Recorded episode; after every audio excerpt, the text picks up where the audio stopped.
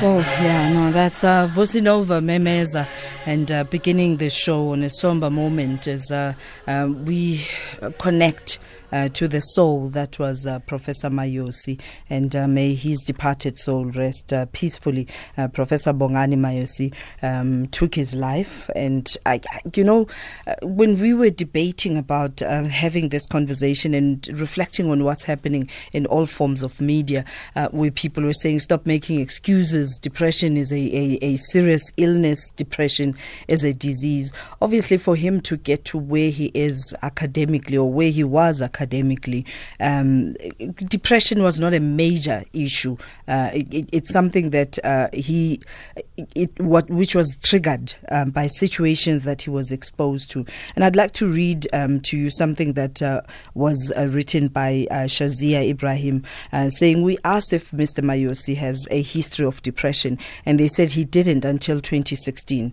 That day he was called a coconut, and the day he was called a sellout, just couldn't deal with it. It affected him." Now, a person who was as passionate as Professor Mayosi was, when you are with your colleagues, you are regarded as a sellout. When you are with the students whom you regard so dearly, you are called a coconut and you don't fit in. And surely, especially for a person who is not a social butterfly, who's not used to taking a knock, who's always been academically excelling in their course and path, suddenly you get labeled things that you do not have any connection to. Surely that should trigger. And it took me to the days when, as part of higher education, HIV and AIDS, we're trying to figure out, in terms of gender-based violence, what exactly is happening within the institutions, and what could be corrective measures that could be applied.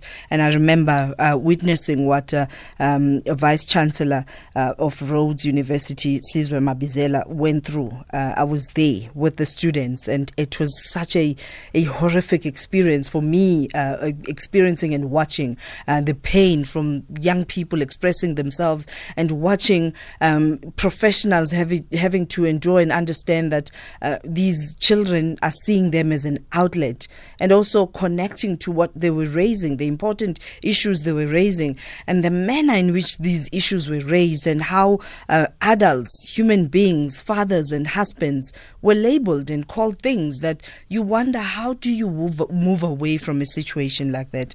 And Vice Chancellor of Rhodes University is joining us right now on the line. Good afternoon and welcome, Bab Mabizen. Good afternoon, Criselda, and good afternoon to your listeners. I mean, I remember during that day, there was a point where I felt like maybe you shouldn't be in the audience, but you stayed on because you were interested in the issues that were being raised. And fast forward, we here now, 2018, we've lost Professor Mayosi. Your reflections? Zelda, I look back on that day. When you were here, we were trying to launch an important dialogue. And I reflect, you are quite right. It was very difficult whether one had to stay in or leave. But one thing that stands out for me on that day, in fact, during that time, when young women came to my office, and one of them put her finger on my forehead and said to me, "I hope and wish your daughters get raped." Oh. And that is one thing which hurt me so deeply. Sis Criselda, this is a very difficult time for our country. We have lost one of the finest minds, a great researcher, certainly on ups and ups. So it's a huge loss, and to the Mayosi family, we convey our deepest condolences, and to Usisi Nontla and the children. Not only have they lost someone special, we have all lost. I have just been disappointed with the kinds of accusations and counter-accusations and the blame game that has been going on in our media, not allowing the family space to mourn and the nation to mourn the departing of such a fine young man. But I'm quite happy and delighted that our president has declared an official provincial funeral for him. Indeed, a fitting tribute to a wonderful person. Criselda, if one reflects on the issue of the protests, the FeesMustFall protests, let me indicate that at the core of the protests were real challenges of access to and affordability of higher education. And there are many academically deserving young people who, through no fault of their own, cannot afford higher education. And so, in my view, that was a very noble thing to do, to raise these and bring these to the national consciousness. However, I do feel that at certain times, important lines were crossed. And we can reflect on that. And many people experience trauma and pain, not only vice-chancellors, but staff and students. And there are many. And I'm glad you mentioned that, Prof, because, you know, someone might view this conversation as us trying to nullify the pain and the importance of activism. And we're having this conversation because we need to reflect on the how. There are many causes that are going to be taken on. There are many issues that are going to be raised. But it's important that we do it in respect of human rights. We have to pay the bills. When we return, we continue. SAFM leading the conversation. The SABC editorial policy draft is now available for final public comment from the 12th of July 2018 until the 1st of August 2018. Download your copy on www.co.za/editorial policy. You can also grab a copy at your local SABC office. Deadline for submission of comments is Wednesday, the 1st of August, which is today. The SABC editorial policy. Grab a copy and have your say. #SAFM Lifetime. It's a very good afternoon. I don't know if I should say very good afternoon. It's a sad afternoon. But you know, these conversations have to be had. And we're reflecting on the importance of FeesMustFall and Rhodes MustFall, though we acknowledge how important they were. But our right to free speech should not mean that we need to destroy one another as a community, as a country, and we need to be responding to issues effectively. And joining us right now is Mr. Sizwe Mabizela, who is a mathematician and vice chancellor at Rhodes University. Yeah. Criselda, you're absolutely right. We will always have many important and worthy causes that we need to stand up for. How do we engage each other without attacking each other's person, without dehumanizing or degrading each other?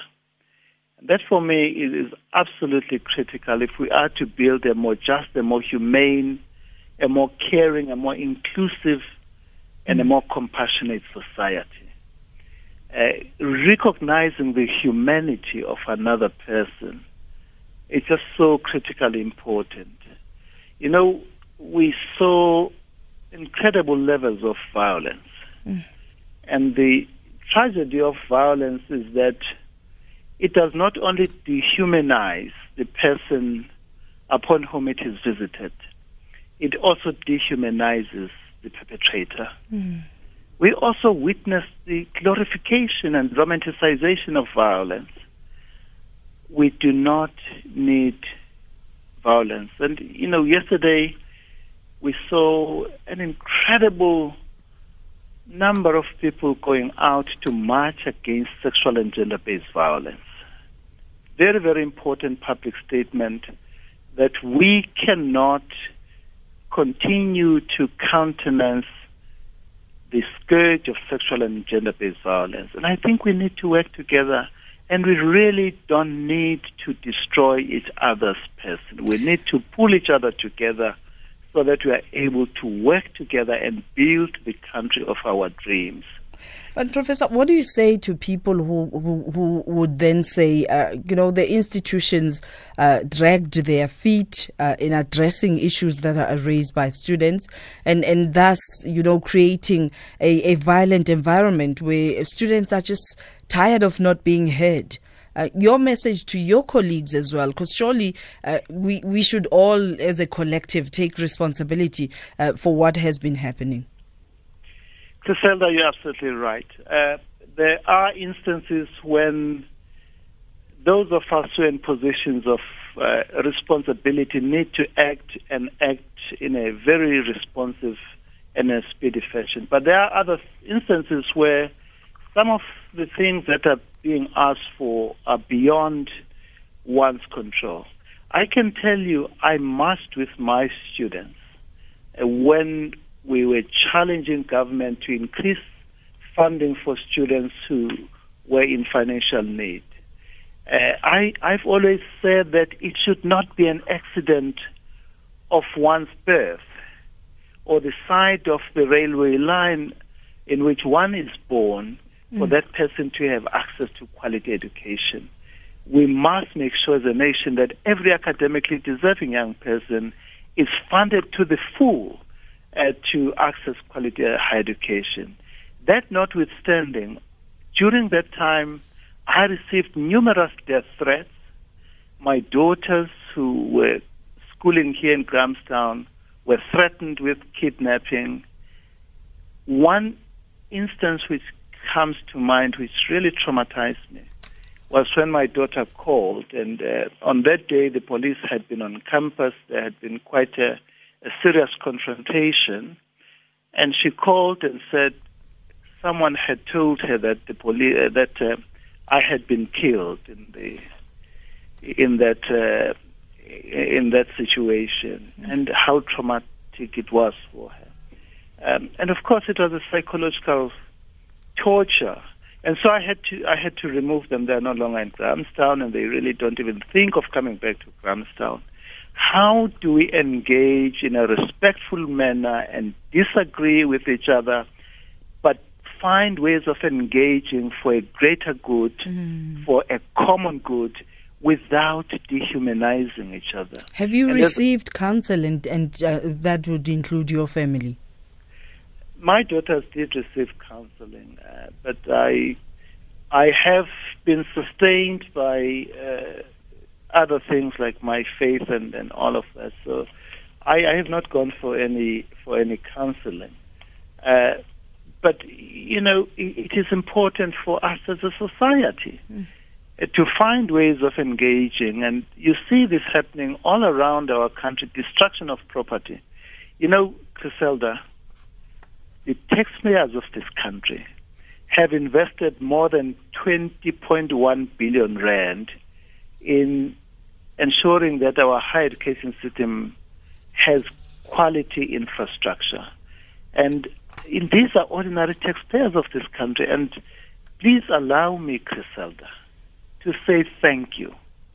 Thank you.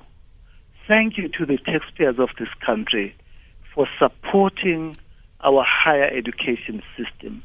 And so we must jealously guard it and be sure that the infrastructure is protected and preserved for our children and for our grandchildren and for posterity.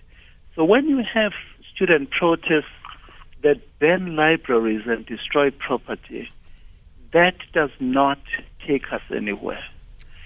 And again, during the time of protests, our public higher education was right at the edge of a precipice. We have one of the best higher education systems in this continent.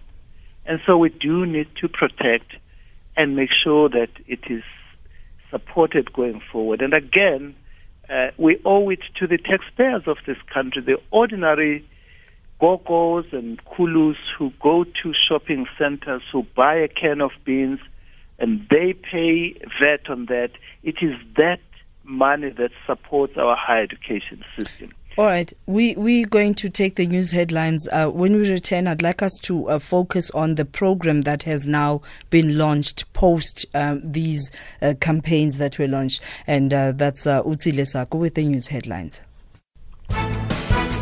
Discussions impacting your life the most. Right, joining me on the line is Vice Chancellor of Rhodes University, Mr. Sizwe Mabizela, and we're reflecting on the psychological effects of Fees Must Fall, Roads Must Fall protests, which were very crucial and critical. But is it possible to minimize? In actual fact, how do we minimize the trauma that was experienced during those protests? Many students and staff alike experienced trauma, anxiety, and some were left depressed. And how do we move post these protests? Now, Prof, let's talk about, corrective measures. And so many months later, surely there must be programs that have been implemented in addressing this, that we don't experience any more deaths. And I am aware of some of the students who have taken their own lives from depression. Criselda, one thing that really worries me immensely is that as a society, we have become inured to violence. And so some of the initiatives that are in place are there to ensure that we develop a higher level of engagement and appreciation of how important it is for all of us to engage in a much more constructive way. And of course, the other thing, as you will know, relates to issues of sexual and gender-based violence. There is a new draft policy that is in place now at national level, and that, by the way, is an initiative that you were so instrumental at facilitating. So we're hoping that it will be approved and that we'll be able to implement that and at least confront the issues of sexual or gender-based violence. But at other levels, each institution is grappling with mechanisms and ways of engaging various sectors of its own so that we do develop that culture of robust debate and engaging on the ideas without dehumanizing or launching ad hominem attacks, because that is where the problem is. But of course, there's also social media, which is hugely silencing, and people are not able to engage, and people take cover of social media to say or do things they ordinarily would not do. But as institutions of higher learning, we have a responsibility to inculcate in our students and also in ourselves the culture of openness, accountability, and transparency and engagement in more constructive ways. And a response to Ibrahim Siebe on Twitter asking, but how can one be stressed by people calling you names? That can't be the only reason. We did mention that he suffered from depression. So when you are called things that you do not believe you are, it exacerbates whatever challenges you may have with the chemical imbalance. Depression is a disease. People kill themselves for being called fat. Sure. People kill themselves for being called black, dark, and for those various reasons. And if you'd like to add something, Professor? Criselda, we should never trivialize these things. They're just so important. People get triggered by all manner of things. What might not trigger one person might just serve as a trigger for another person. And so we have to be very careful. We have to learn to engage in each other and learn to respect our individuality while at the same time appreciating our part of being a community. And so I wouldn't like anyone to trivialize that, because, and I can tell you from experience, being a black person in a position of responsibility and authority carries with it incredible pressure. If I fail, that will reflect on all black people, because it will be generalized as black people are incompetent. And if I succeed, I will be seen as an exception and Mabizela is something else. So we are a society that is still grappling with all those things. So I can imagine, even for Bongani being the dean of health sciences, lots of pressure to do things that would ordinarily not be expected of other people. So there are all kinds of pressures, but really we should not trivialize the fact that people do get triggered by words that you might consider to be innocuous. So let's take Gerald, who's been holding from Durban. Good afternoon and welcome. Thank you so much for your patience, Gerald. Hi, Criselda. Hi to the professor. Yeah, it's a pity that people like Professor Mayosi, who stand for reasonableness, are vilified in this country. It's a sad day that, you know, that people that try to resolve things through reason in this country are completely vilified, and we're actually leaving things open to the mob. But I just want to put something on the table. Recently, there was a constitutional court judgment against labour broking. And besides the years of protesting, the years of lying promises by politicians to resolve the issue of labour broking, absolutely nothing came of it. And, you know, there were millions of rands worth of property destroyed in process related to labour broking. Many politicians got elected on the back of promises to get rid of labour broking, and in the end it was a simple solution, was that when your rights are infringed in a civilized society, you have access to a court. And, you know, just thankfully for us in South Africa, the Constitutional Court has worked.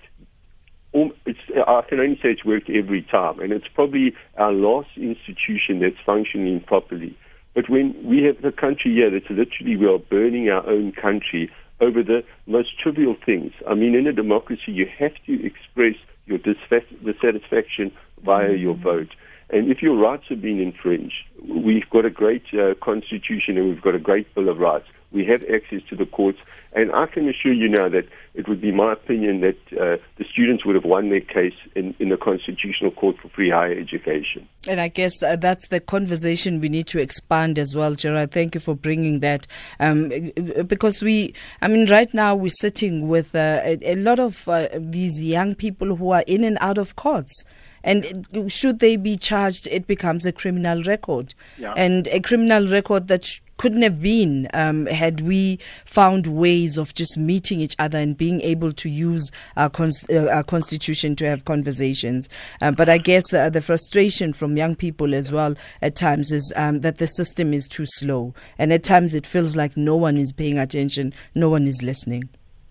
Criselda, you're absolutely right. It is the frustration when people realize that they have been making these demands for a very long time and no one seems to be responding. Again, it really breaks my heart that some of the students that we had in our higher education system had their futures destroyed through trauma and all the things that happened during the protests. And it should not come to that level. We should find a way of engaging productively and in a respectful way. But more than that, because I think the frustration comes from the fact that you have engaged and nothing seems to happen. The real question is responsiveness. Yeah. Are we being responsive and also in a timely manner? Because people run out of patience. And in those circumstances, people do anything that they hope will bring about the kinds of things that they want. How can we learn to be responsive? Thank you. Thank you very much for joining us. And perhaps before I let you go, Prof, I would like to just read this from Lufuno Bubulam, and hoping that more and more men are listening, that going for counseling is seen as most a sign of weakness, especially amongst men. I was once referred for counseling, but I decided not to attend those sessions, and I wish I attended because I've not healed, and it's been years now. Thank you very much for sharing that, Lufuno. Prof, thank you very much for taking this time to reflect on this with us. Thank you very much, Criselda, and thank you for the incredible work that you do, not only through your radio, but in many way the causes that you're involved in. And I've read your book, which is very, very touching. And I wish you everything of the best, my sister. Thank you. Thank you very much. That's Professor Sizwe Mabizela, also known as Dr. Sizwe Mabizela, who's a mathematician and Vice-Chancellor of Rhodes University, as we're reflecting on the trauma, the anxiety, the depression that has led to mental illness for many staff members and students alike post the process of Fees Must Fall and Rhodes Must Fall. And thank you for your contributions, and thank you for sharing your pain as well.